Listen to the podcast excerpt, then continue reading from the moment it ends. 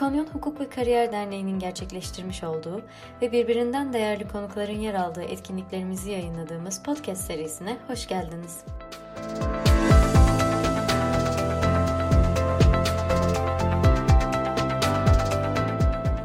Sayın Dernek Başkanı, sevgili meslektaşlarım, herkese sağlıklı günler diliyorum. Şimdi göz ucuyla yine vaka sayısının 16 binin üstüne çıktığını gördüm endişe içinde.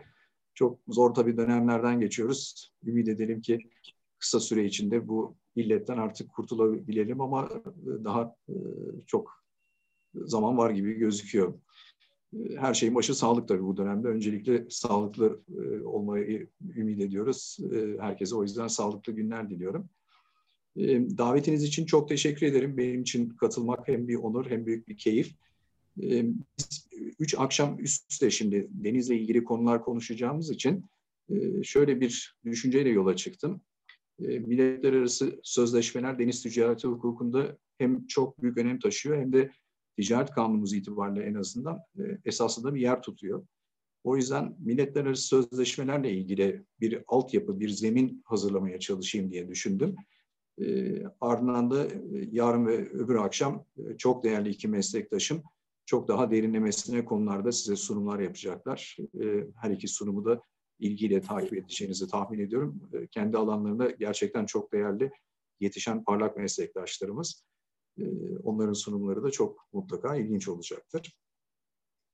Ben PowerPoint'ta sunum yapmaya çok alışkın olduğum için izninizle yine öyle yapacağım. Şimdi bu Share Screen butonundan şöyle yaparsam Gülce Hanım siz beni e, yönlendirin. Çıktı mı ekrana? Evet hocam. Görebiliyoruz şu an. Evet. Tamam harika. E, Gülce Hanım'ın da e, baş, açılış anonsunda belirttiği gibi e, iki oturum halinde düşündüm. Şöyle e, ben biraz ayrıntılı e, hazırlandım ama siz sıkılırsanız tabii çekinmeden ayrılabilirsiniz. E, ben o dilim döndüğü kadar sunmaya çalışacağım kendi tecrübelerime göre böyle bir 40-45 dakikadan sonra dikkat çok dağılmış oluyor. O yüzden orada 5 dakika bir mola veririz, bir nefes alırız. Ondan sonra ben tam olarak bir saatte tekrar başlayacağımı da bildiririm zaten. O saat itibariyle yola devam ederiz. Sonda da bitişte de Gülce da belirttiği gibi memnuniyetle sorunuz olursa onları da yanıtlamaya çalışırım. Ee, görüntülü, görüntüsüz veya sadece chatten nasıl tercih ederseniz sorularınızı bana aktarabilirsiniz. Efendim, deniz ticareti hukukunda milletler arası sözleşmeler. Şimdi International Conventions olarak İngilizce'de bildiğimiz kaynaklardan söz edeceğiz. Ee, deniz ticareti hukukunda milletler arası sözleşmeler gerçekten çok yaygın ve çok eski bu arada. Bizim bugün hala uyguladığımız ta Roma hukukuna dayanan kurallar var. Onları belki henüz bir milletler arası sözleşme olarak nitelendiremeyiz ama uygulanan ortak hukuk olarak baktığınız zaman aslında Roma'yı bile bu kapsamda düşünebiliriz. Ama daha yakın zamanlara gelip doğrudan milletler arası sözleşme olarak bakacak olursak ilk bilinen milletler arası sözleşme demiryolu taşımalarına ilişkindir. Fakat onun hemen arkasından art arda e, deniz denize ilişkin sözleşmeler geliyor. Ee, bu sözleşmeleri kim hazırlar? Hangi sözleşmeler vardır? Onlar hakkında burada çok ayrıntılı bilgi sunmama imkan yok. O zaman sabaha kadar oturmamız gerekir. Başka konulara odaklanmak istiyorum. Size bazı kaynaklar tavsiye edebilirim. Ee, ben deniz ticareti hukuk konusunda bir küçük çalışma yapmaya gayret etmiştim. O 2017'de yayınlandı ama maalesef baskısı tükenmiş. Fakat belki fotokopi yoluyla edinilebilir. Oradan yararlanmak mümkündür. Orada ticaret, deniz ticareti, deniz özel hukuku alanına ilişkin sözleşmeler hakkında bilgi bulmanız mümkündür. Bir de yarın akşam konuşmacı olan e, çok değerli meslektaşım Cüneyt Süzer'le birlikte yayınladığımız bir çalışmamız vardı. Deniz ticaretinin kaynakları diye. Orada da milletler arası sözleşmeleri İngilizce metin bir tarafta, Türkçe metin karşı sayfada şeklinde bulabilirsiniz. Bu da çalışmanızı esaslı şekilde kolaylaştıracaktır. Bunun yanı sıra Ankara'da çok seçkin meslektaşım Hakan Kara'nın e, İzmir'le yine çok seçkin meslektaşım Sami Aksoy ile birlikte yayınladığı çok değerli bir derleme var. E, Profesör Selim Ataergin ve e, Oğuz Caner meslektaşlarımızın yayınladığı bir e, derleme var fakat onun yeni basıları yapılmadı henüz. Sami Aksoy ayrıca bir de mevzuat yayınladı. O da 2012 yılında çıktı. O da müthiş bir çalışma. Ona da e, müracaat Bir de burada rahmetli hocamızı almak istiyorum. Fahiman Tekil, Profesör Fahiman Tekil. Milletler arası sözleşmeleri deniz ticareti alanında ilk kez bir araya getirip topluca yayınlayan hocamızdır. Onun konvansiyonlar kitabını da e, en azından bir kere almış olalım. Orada da metinlere ulaşmak mümkündür. Ben ama kendi sunumumda atıf yaptığım sözleşmelerin zaten e, Türkiye'deki onay kanunu veya başka ilgili kaynaklarını bildirerek ilerleyeceğim. Oradan not almanız mümkündür. E, dikkat edecek olursanız milletler arası sözleşmeler terimini kullandım. Israrla da o şekilde gidiyorum. Acaba bu terim doğru mu? Bir kere oradan başlayalım. Gerçekten de dönüp anayasaya baktığınız zaman birinci sınıftaki anayasa hukuku derslerinizi ve ikinci sınıfta uluslararası veya milletler arası hukuk derslerinizi düşündüğünüzde aslında kullanılan terim bu değil. Milletler arası antlaşma. O da D ile yazılan bir antlaşma. Ee, bunun yanı sıra uluslararası antlaşma deyimiyle de sıklıkla karşılaşabiliyoruz. Bir adım ileri gittiğimizde 1963 yılında yani 61 Anayasası'ndan hemen sonra Türkiye'de çok önemli bir kanun çıktı. 244 sayılı kanun. Uzun başlığının sadece kısaltılmış halini buraya aldım. Milletler arası antlaşmaların yapılması, yürürlüğü ve yayınlanması hakkında kanun. Ee, burada da yine anayasaya 61 anayasasına uygun olarak milletler arası antlaşma terimi kullanılmıştır. Hemen şunu söylemeliyim. 244 sayılı kanunda 703 sayılı kanun hükmünde kararname uyarınca çok esaslı şekilde değişiklikler yapıldı. Yani biliyorsunuz Cumhurbaşkanlığı hükümet sistemine geçildi. O hükümet sistemine geçilirken yapılan değişikliklerin arasında bu 703 sayılı kanun hükmünde kararname var. O kararname ile 244 sayılı kanunun da hem başlığı hem içeriği esaslı şekilde değişti. Fakat bizi ilgilendirdiği için ben bu sunumda kanunun ilk haline yani ilk yayınlanan haline atıfta bulunacağım. Dolayısıyla şu anda mevzuat gov.tr'den baktığınızda o atıfların karşılığını göremeyeceksiniz. Resmi gazetede yayınlanmış olan ilk metne müracaat etmeniz gerekecek. 244 sayılı kanunun yerine diyelim, onun içeriğini devran bir Cumhurbaşkanlığı kararnamemiz var. 9 sayılı Cumhurbaşkanlığı kararnamesi milletler arası antlaşmaların onaylanmasına ilişkin usul ve esaslar hakkında kararname. Ee, burada da yine bu sefer 82 Anayasası'na uygun olarak milletler arası antlaşma terimi tercih edilmiştir. Ee, belirtmek isterim ki 244 sayılı kanunda öngörülen hükümlerin çok büyük bir kısmı esaslı bir değişiklik olmaksızın 9 sayılı kararnameye aktarılmıştır. Fakat kanunda Bakanlar Kurulu'na yüklenmiş olan görevler kararnamede Cumhurbaşkanlığı makamına yüklenmiştir. Aradaki tek esaslı fark budur. Bir de bizi çok yakından ilgilendiren milletler arası özel hukuk ve usul hak, hukuku hakkında kanunumuz var. Bu kanun ilk defa 1982'de 82 Anayasası'ndan hemen sonra çıktı. E, 2675 sayısıyla. E, 2007'de 5718 sayısıyla yenilendi. Fakat yeni kanun eskisinden epey bir hükmü devraldığı için ikisini birlikte hala hatırlamak ve uygulamak sanırım, sanırım yerinde olur. Ve bu kanun benim bu akşam başlığımda ve sunumumda kullandığım milletler arası sözleşme terimini tercih etti. Gerçekten de kanunun birinci maddesinin ikinci fıkrasında e, biraz sonra tekrar karşımıza çıkacak olan son derece önemli bir düzenleme var. Bir temel hüküm var kanımca. O temel hükümde açıkça ve özellikle milletler arası sözleşme terimi kullanılmıştır. Şunu da vurgulamak isterim. Ben ticaret kanununu hazırlayan 6102 kanunu ve 6103'ü uygulama kanunu hazırlayan komisyonun üyesiydim. E, neredeyse ilk gününden e, meclisten çıktığı güne kadar her aşamasında çalışmalarda bulundum. Ve o çalışmalardan size şunu aktarmam mümkündür. Biz ticaret kanununda da MEHUK'u esas alarak yani bu millet arası özel hukuk kanunu esas alarak hep MEHUK diye kısaltılıyor. Esas alarak birçok maddede açıkça ve özellikle yine milletler arası sözleşme terimini kullandık. Sonuç olarak kısa bir özet halinde şunu söylemek mümkündür. Türkiye Cumhuriyeti'nin taraf olduğu milletler arası kaynakların tümü için antlaşma terimini kullanmaya devam etmeliyiz. Fakat özel hukuka veya usul icra hukukuna ilişkin bir antlaşma söz konusuysa bunlar için özel milletler arası sözleşme terimini kullanmak mümkündür ve doğrudur. Bu hatta onu da e, büyük bir sevinçle tespit ediyorum yakın zamanda. Artık resmi gazetenin de e, sistematiğine girmiştir. Resmi gazetelerde dikkat ediniz milletler arası antlaşma başlığı altında Türkiye'nin taraf olduğu birçok ikili antlaşmaya yer verilmektedir veya özel hukukun dışındaki konulara ilişkin antlaşmalara yer verilmektedir. Hemen altında ayrı bir başlık olarak milletler arası sözleşme e, terimine yer, yer verilip onun altında da bu sefer örneğin deniz ticareti, kara taşıması, aile hukuku, hakem kararlarının tenfizi gibi konulardaki sözleşmelere yer verilmektedir. Ekranda örnek olarak iki tane resmi gazete bildirdim ama geriye doğru tararsanız terimlerin bu şekilde birçok kaynakta göreceksiniz.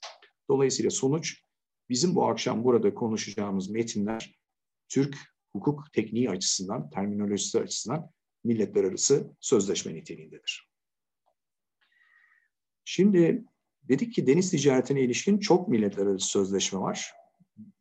Ve bu milletler arası sözleşmelerin Türk hukukuna da öyle ya da böyle çeşitli şekillerde etki ettiğini görüyoruz. Dolayısıyla Türkiye Cumhuriyeti acaba bu sözleşmelere nasıl taraf olmaktadır?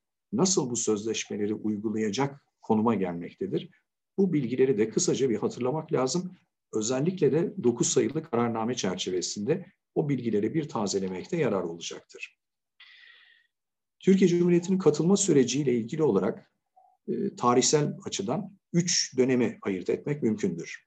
İlk dönem demin atıf yaptığımız 244 sayılı kanundan önceki dönem. Oraya hiç girmeyeceğiz. O artık geride kaldı.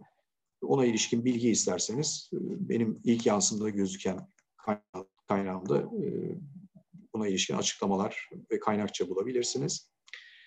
244 sayılı kanun dönemi uzunca bir dönem 63'ten 2018'e kadar ve şimdi 9 sayılı kararname çerçevesinde 3. dönem başladı. Yani şimdi ilerleyen yansılarımızda hüküm birliği olduğu için 244 sayılı kanunun ve 9 sayılı kararnamenin kurallarına birlikte atıf yapacağım. Türkiye Cumhuriyeti'nin bir milletler arası sözleşmeye katılma sürecinde ilk aşama onay kanunudur. Bu onay kanunu terimini milletler arası hukukçular pek beğenmediklerini hep söylerler. Ee, Türkiye Cumhuriyeti'nin milletler arası sözleşmeye katılmasının uygun bulunduğuna dair kanun. Açık e, ismi bu. Genellikle bu kanunlar üç bilemediniz dört maddeden oluşur. Yayın, yürürlük maddeleri, yürütme maddeleri dışında uygun bulmayı belirten bir ilk maddesi olur sadece. E, hem iki anayasamız hem iki kanun ve kararname açıkça şu kuralı söylemektedir taraf olmak istiyorsak, katılmak istiyorsak onay şart. Bitmedi. Bizim sunumumuz açısından ileride önem taşıyacak bir tamamlayıcı kural var. Deniyor ki bu kaynakların dördünde de eğer Türk kanunlarına değişiklik getiren bir antlaşma söz konusuysa mutlak surette onay kanunu şart. Onay kanunu olmaksızın Türk kanunlarında değişiklik yapacak milletler arası antlaşmaya katılamayız. Bu iki temel kuralın e, istisnaları var. Hem 244'te hem 9 sayılı kararnamede. Fakat o istisnalar bizim buradaki çalışmamızın kapsamına girmiyor bu akşam. O yüzden o istisnaları hiç belirtmeden hemen şunu vurgulamama izin verin. Onay kanunu bir milletler arası antlaşmayı yürürlüğe koymak için yeterli değildir. Gerçekten de deniz ticareti hukukundan hemen örnek verelim. Cenevre'de 1993 yılında çok önemli bir milletler arası sözleşme kabul edildi. Rehin Sözleşmesi, ipotekleri ve gemi alacaklısı hakları ile ilgili bir sözleşme. Bu sözleşmeye sonra tekrar döneceğiz. Bu sözleşme ticaret kanununa da bu arada aktarıldı. Ee, başka açılardan da önem taşıyor. Oraya geleceğiz. Şimdi bu sözleşmeye ilişkin olarak 2017'de onay kanunu çıktı. Gerçekten de onay kanunu var. Fakat sonrası yok. Şimdi konuşacağımız sonrası yok. Dolayısıyla Türkiye Cumhuriyeti henüz bu sözleşmeye katılmış değil. Bu sözleşme Türkiye açısından bağlayıcı değildir. Nitekim Birleşmiş Milletler'in bu sözleşmeye ait sayfasına girdiğinizde Türkiye akit devletlerinin arasında henüz yok. Onay kanunundan sonra ikinci aşamaya geçiyoruz. İkinci aşama 244 sayılı kanun döneminde Bakanlar Kurulu kararnamesiydi. 9 ee, sayılı kararname ile birlikte de Cumhurbaşkanı kararı aranır oldu. Ee, kararname ve karar onay kanununa dayanılarak verilecek ve bu iki metnin ekinde de milletler arası sözleşmenin aslı ve resmi Türkçe çevirisi yer alacaktır, yayınlanacaktır. Uygulamada bazen bakıyorum e, metni ve çeviriyi bulmak için onay kanunun ekine müracaat ediliyor. Hayır o doğru değildir.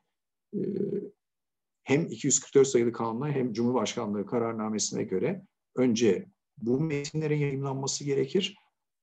Bakanlar Kurulu kararnamesinin veya Cumhurbaşkanı kararının ekinde ancak e, resmi çeviri ve asıl dildeki metin yayınlanır. Bilmelisiniz ki eskiden sadece Fransızca yapılıyordu, milletler arası sözleşmeler derken İngilizce, Fransızca oldu. Bugün çoğunlukla altı dil, en az altı dil karşımıza çıkıyor.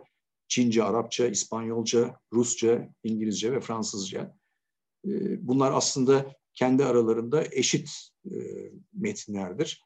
Fakat eşitler arası üstün primus inter pares bir dil mutlaka oluyor. O dilde müzakerelerin yürütüldüğü e, bu da günümüzde çoğunlukla İngilizce olduğu için İngilizce metne üstünlük tanınmaktadır.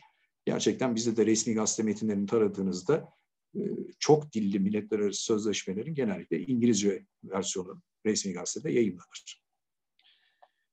Fakat kararnamenin veya günümüzde artık kararın, Cumhurbaşkanlığı kararının yayınlanması da yeterli değildir. Yine denizden bir örnek verelim. Londra'da 2002 yılında bir milletler arası sözleşme kabul edildi. Denizde yolcu taşımaları ile ilgili. Bu aslında bağımsız bir milletler arası sözleşme gibi gözükmüyor ilk bakışta. 1974 tarihli bir Atina Sözleşmesi vardır. Ona değişiklik getiren bir protokol olarak bu hazırlandı. Fakat o kadar esaslı yenilikler ve değişiklikler getirdi ki bu bağımsız bir milletler arası sözleşme olarak düşünüldü ve o şekilde kayda geçti. Türkiye Cumhuriyeti bu yolcularla ilgili milletler arası sözleşmeye taraf olmak için 2017'de onay kanununu çıkarttı. Bitmedi. Ardından Cumhurbaşkanlığı kararı da çıktı yakın geçmişte 2019 yılında.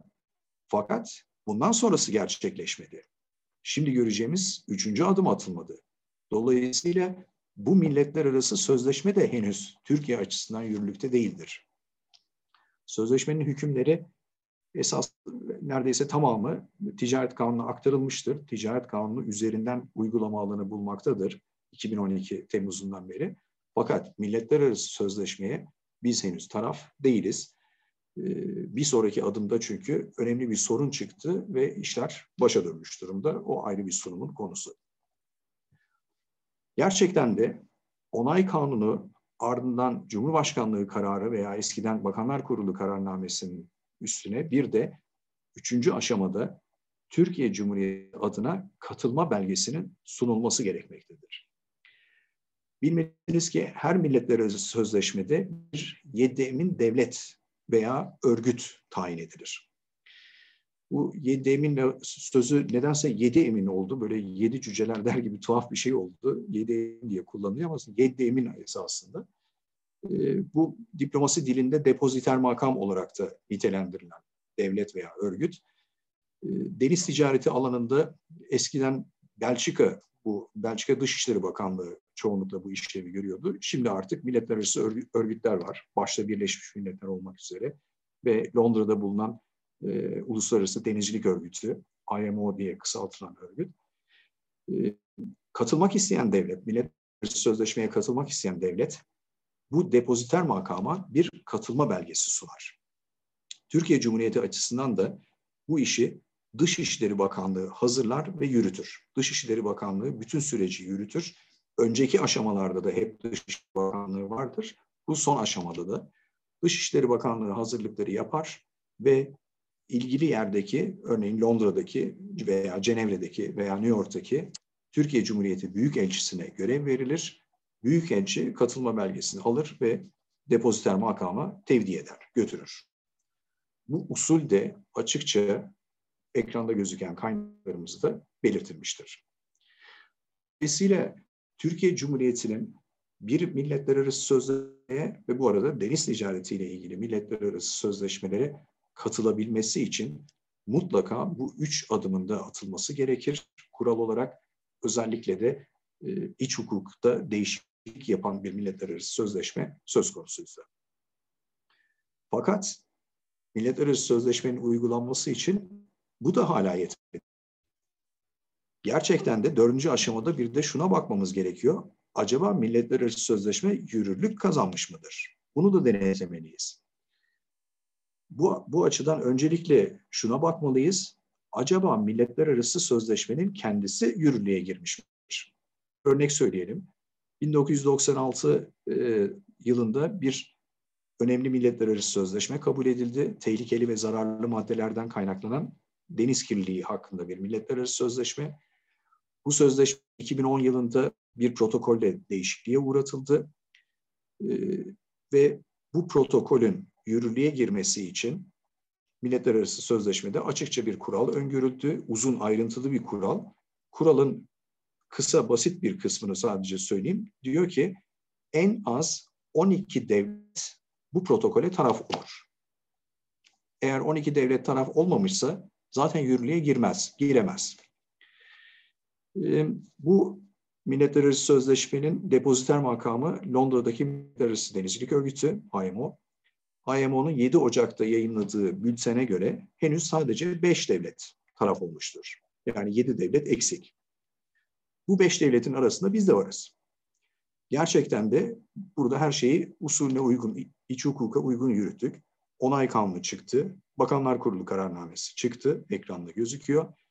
Katılma belgesi IMO'ya sunuldu, tevdi edildi. Fakat milletler arası sözleşme henüz yürürlükte değil. Sözleşme henüz yürürlükte olmadığı için Türkiye Cumhuriyeti açısından bu sözleşmeyi uygulama zorunluluğu henüz yoktur. Sözleşmenin resmi olarak uygulama imkanı yoktur. Eğer biz iç hukukumuzda bu sözleşmeyi uygulamak istiyorsak bunun için ayrıca bir kanun çıkartmak gerekir ve denilmesi gerekir ki sözleşme resmi olarak biz yine de iç hukuk kuralı olarak uyguluyoruz. Ee, şu andan itibaren yürürlüğe iç hukuk açısından yürürlüğe koyuyoruz demeliyiz. Bu denmezse sözleşme uygulanamaz. Bitmedi. Bir de bütün milletler arası sözleşmelerde katılma belgesinin sunulmasından sonra bir geçiş süresi öngörülür. Eski milletler arası sözleşmelerde bu süre bazen hiç yoktu, bazen kısaydı. Şimdi yeni sözleşmelerde ama e, yer yer uzunca sayılabilecek süreler öngörülüyor. Hemen yine bizim alanımızdan bir örnek verelim. 1999 yılında gemilerin ihtiyati hacizine ilişkin bir milletler arası sözleşme kabul edildi. Ticaret Kanunu hazırlanırken bu sözleşmenin hükümleri Ticaret Kanunu'na aktarıldı. Ve bu sözleşmeye Türkiye'nin taraf olup olması da gerekmekteydi, katılması gerekmekteydi. Sözleşme ki katılım belgesinin sunulmasından sonra 3 aylık bir süre geçer. O 3 ayın sonunda sözleşme katılan devlet bakımından yürürlüğe girer. Bizde de şöyle oldu. Onay Kanunu 2017'de çıktı. Cumhurbaşkanlığı kararı 2019'da çıktı. Katılma belgesi Birleşmiş Milletler'e 2019'da sunuldu 11 Eylül'de. 3 aylık geçiş süresi de tamamlandı ve bütün bu aşamalardan sonra 11 Aralık 2019 tarihinde Milletler Arası Sözleşme yürürlüğe girdi bizim hakkımızda. Şimdi Bizim dönüp iç hukukumuza baktığımızda hem 244 sayılı kanunda hem de 9 sayılı kararnamede şu ekranda gözüken ilginç kural var. Diyor ki bir milletler arası antlaşmanın Türkiye Cumhuriyeti bakımından yürürlüğe girdiği tarih Cumhurbaşkanı kararı ile tespit olunarak resmi gazetede yayınlanır. Yürürlüğe girdiği tarih yani bir önceki yansıya bakacak olursak 11 Aralık 2019 hükmü eğer sözüne sadık bir şekilde uygulayacak olursak bundan şunu anlıyoruz. E, Cumhurbaşkanlığı makamı bu 11 Aralık 2019 tarihini belirleyecek ve resmi gazetede diyecek ki ihtiyati aciz sözleşmesi 11 Aralık 2019 tarihinde yürürlüğe girdi diyecek. Devam ediyor sonra aynı hükümler. Bir milletler arası e, pardon şunu da ekleyeyim. Bu eskiden Bakanlar Kurulu kararnamesiydi. Aynı hüküm vardı 244'te. E, Şimdi Cumhurbaşkanlığı e, kararı oldu. Bir milletler arası anlaşmanın yürürlük tarihin tespitine dair Cumhurbaşkanı kararında belirtilen yürürlüğe giriş tarihinde kanun hükmünü kazanır. Şimdi ilk bakışta sanki kanun hükmünü kazanabilmesi için bu duyurunun yapılması gerekiyor gibi bir izlenim doğuyor. Ama e, her iki yansı da vurgulamaya çalıştığım gibi burada bir tespit terimi kullanılmıştır. Tespit e, sözcüğüne yer verilmiştir. Bunun üzerinde durmak gerekir.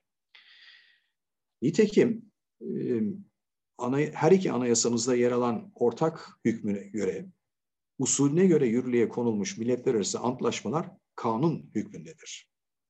Dikkat buyurunuz bu anayasanın hükmü. Yürürlüğe konulmuş antlaşma kanun hükmündedir diyor. Dolayısıyla ayrıca bir bakanlar kurulu kararı ile tespit veya cumhurbaşkanı kararı ile tespit hükmü burada yok.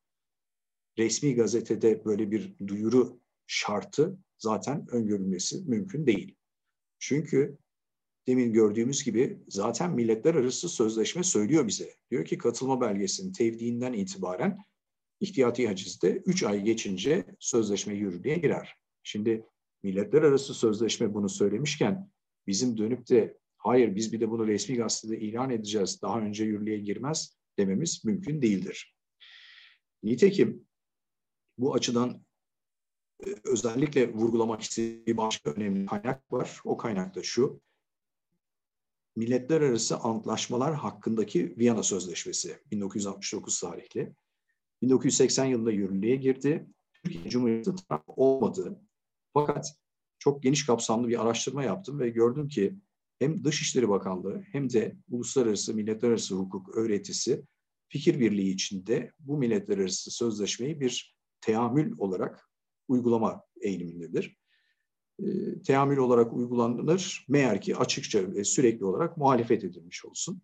Fakat Türkiye Cumhuriyeti'nin böyle açık ve sürekli bir muhalefeti de söz konusu değil. Zaten tamamen hukuksal bir metin. Yani bununla ilgili olarak böyle bir e, muhalefet edilecek pek bir hususta gözükmüyor.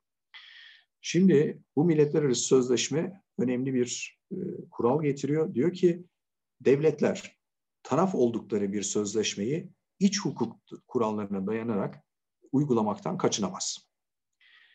Bu temel ki zaten bizim problemimizi yanıtlıyor. Yani biz milletler arası sözleşmeye taraf olmuşsa, katılma belgesini sunduysak, resmi gazetede yürürlük tarihini yayınlamadık deyip uygulamaktan kaçınamayız. Ancak diyor 46. madde saklıdır. Hemen dönüp 46. maddeye baktığımızda daha da ayrıntılı bir kuralla karşılaşıyoruz. Deniyor ki orada da devletler katılma usulünün iç hukuk kurallarına aykırı olduğuna dayanamaz. Ana ilke bu. Yani bir devlet çıkıp da pardon ben tam taraf olamamışım, iç hukuk kuralımı ihlal etmişim diyemez. Kural olarak meğer ki iç hukuk kurallarına aykırılık açıkça belli, manifest diyor. Ve iç hukuka ilişkin bir temel kuralın, rule of fundamental importance ihlali niteliğinde olsun. Manifest ile ilgili olarak da halin icabı ve dürüstlük kuralı çerçevesinde her devletin anlayabileceği aykırılık. Şimdi bizim resmi gazetede duyuru yapmamız gerekiyordu e, kuralımız. Bu kapsamda asla düşünülemez. E, kaldı ki tekrar oraya döneceğim.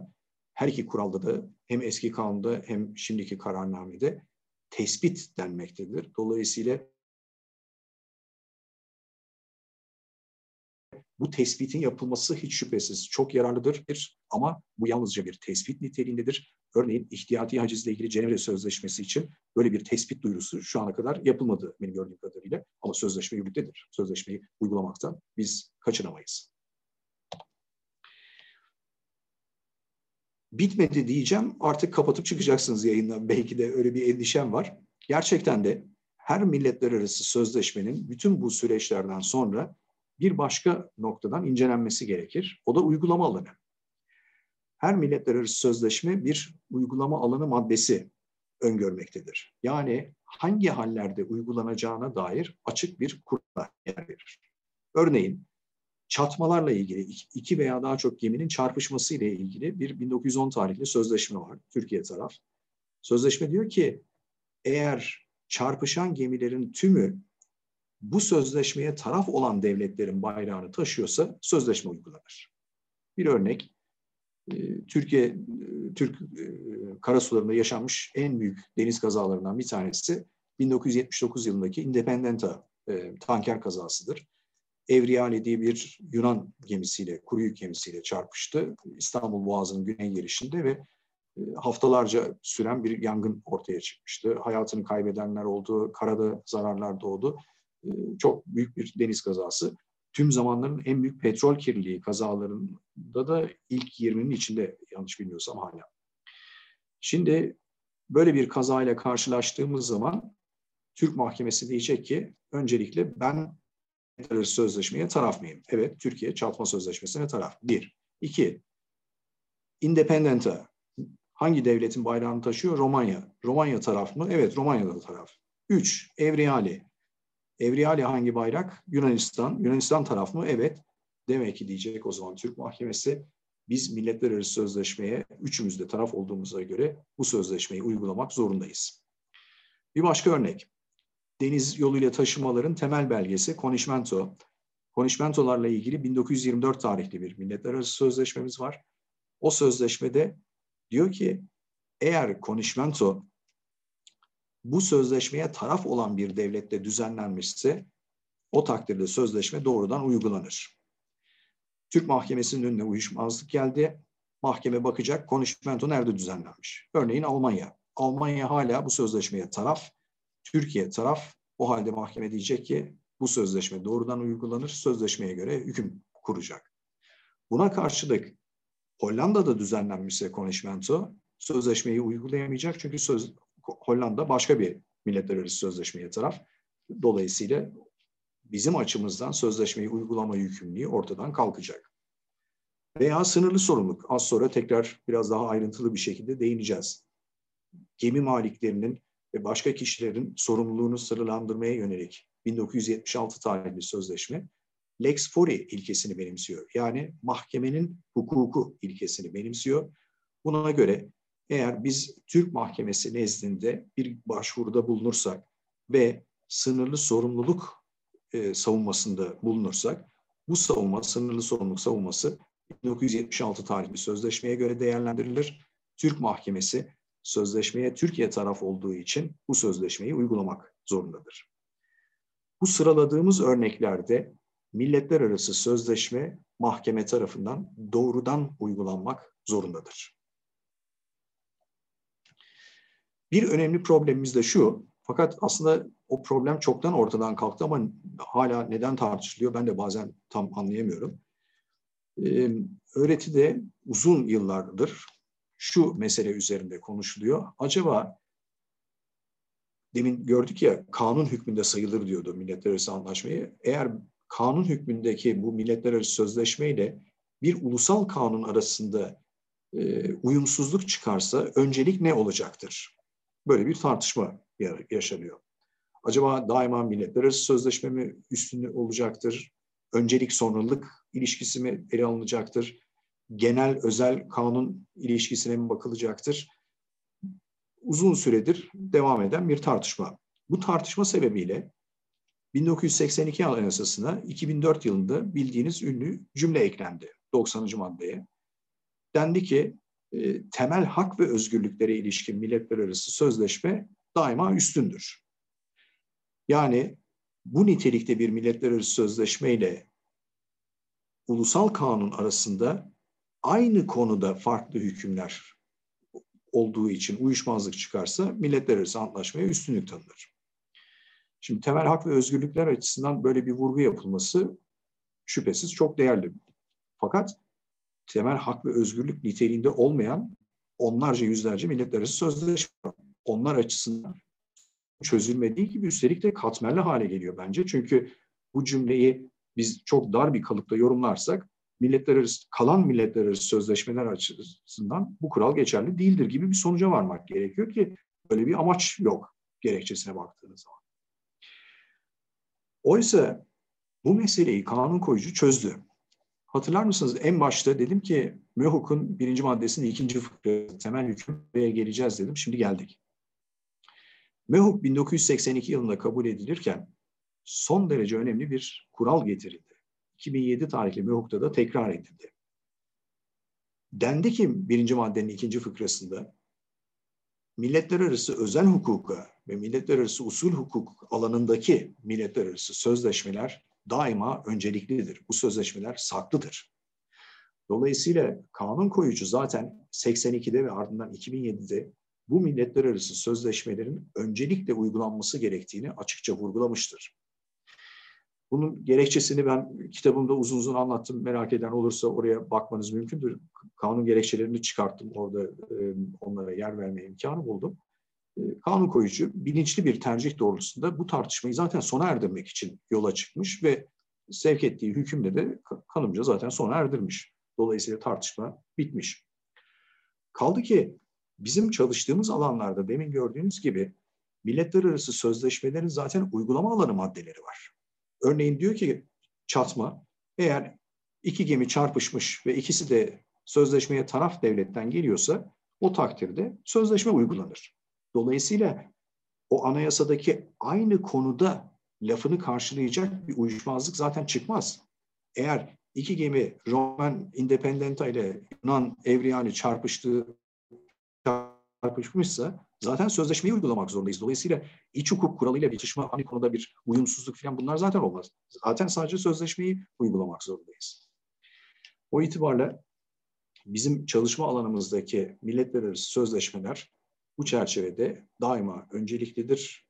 Eğer uygulama alanı koşulları gerçekleşmişse ve bu arada sözleşme yürürlüğe girmişse başta gördüğümüz gibi sözleşme öncelikle uygulanır.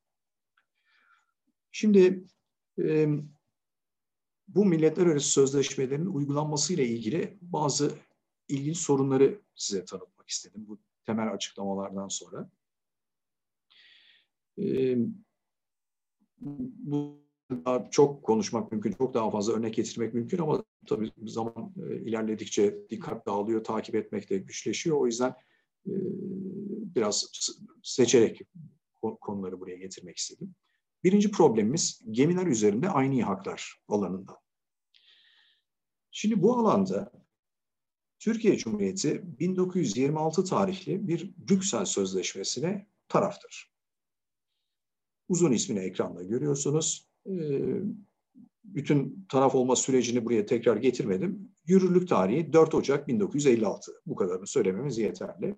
4 Ocak 1956'dan beri bu milletler arası sözleşmenin akit devletlerinden biriyiz biz. Taraf devletlerinden biriyiz. Demin gördüğünüz gibi bu sözleşme de tabii ki bir uygulama alanı maddesi içeriyor. 14. maddenin birinci fıkrası. Diyor ki eğer sözleşmeye taraf olan bir devletin bayrağını taşıyan gemi bir başka taraf devletin ülkesinde yargılama konusu olursa o takdirde bu sözleşme uygulanır. Neyi düzenliyor sözleşme? Gemi alacaklısı haklarını örneğin veya gemi ipoteğini. Demek ki biz şuna bakacağız. Gemi alacaklısı hakkı ile ilgili bir sorun çıktığında Türk mahkemesi diyecek ki acaba diyecek biz 1926'ya taraf olduğumuza göre benim huzuruma gelen uyuşmazlıkta gemi e, taraf devletlerden birinin bayrağını taşıyor mu? Bakacak ve görecek ki örneğin Belçika, Fransa, İtalya henüz bu sözleşmeye taraf olan devletlerdir. Demek ki diyecek Türk mahkemesi İtalyan bayraklı gemiye ben başka kurallar uygulamayacağım. Doğrudan 1926 tarihli sözleşmeyi uygulamak zorundayım. Gelin görün ki buna pek uygulamada riayet edildiğini görmüyoruz ama hukuksal durum budur. Olması gereken, e, işletilmesi gereken yasal durum budur. Bir Fransız gemisi, Fransız bayraklı gemi üzerinde gemi alacaklısı hakkı ileri sürüldüğünde bu gemi alacaklısı hakkının doğup doğmadığı Milletler Arası Sözleşmeye, 1926 tarihli Milletler Arası Sözleşmeye göre karara bağlanacaktır. Fakat şöyle bir sorunumuz var. Demin örneklerimizin arasında da karşımıza çıkan yeni sözleşme var. 1993 tarihli Cenevre Sözleşmesi. Aynı konuları düzenliyor, daha geniş kapsamlı düzenliyor ve daha çağdaş bir şekilde düzenliyor. Gerçekten de bu 1993 tarihli Cenevre Sözleşmesi eski yasal düzenlemelerin ve milletler arası sözleşmenin birçok sorununu ortadan kaldırmayı hedeflemektedir. Krediye erişimi kolaylaştırmaya çalışmaktadır. Bankaların durumunu düzeltmeye çalışmaktadır. Yani bankaların daha kolay deniz kredisi, gemi kredisi vermesini sağlamaya yönelik bir milletler arası sözleşme. Demin gördüğümüz gibi biz bu milletler arası sözleşme ile ilgili onay kanunu çıkarttık. Fakat Bakanlar Kurulu veya Cumhurbaşkanlığı kar kararı çıkmadı. Dolayısıyla katılma belgesi de sunulmadı. Dolayısıyla Türkiye açısından henüz yürürlükte değil. O itibarla demin konuştuğumuz gibi 26 tarihli sözleşme hala yürürlükte. Peki diyeceksiniz bunu niye buraya getirdin? Bunu getirmemin sebebi şu. Biz bu arada bu sözleşmenin hükümlerini ticaret kanununa aktardık.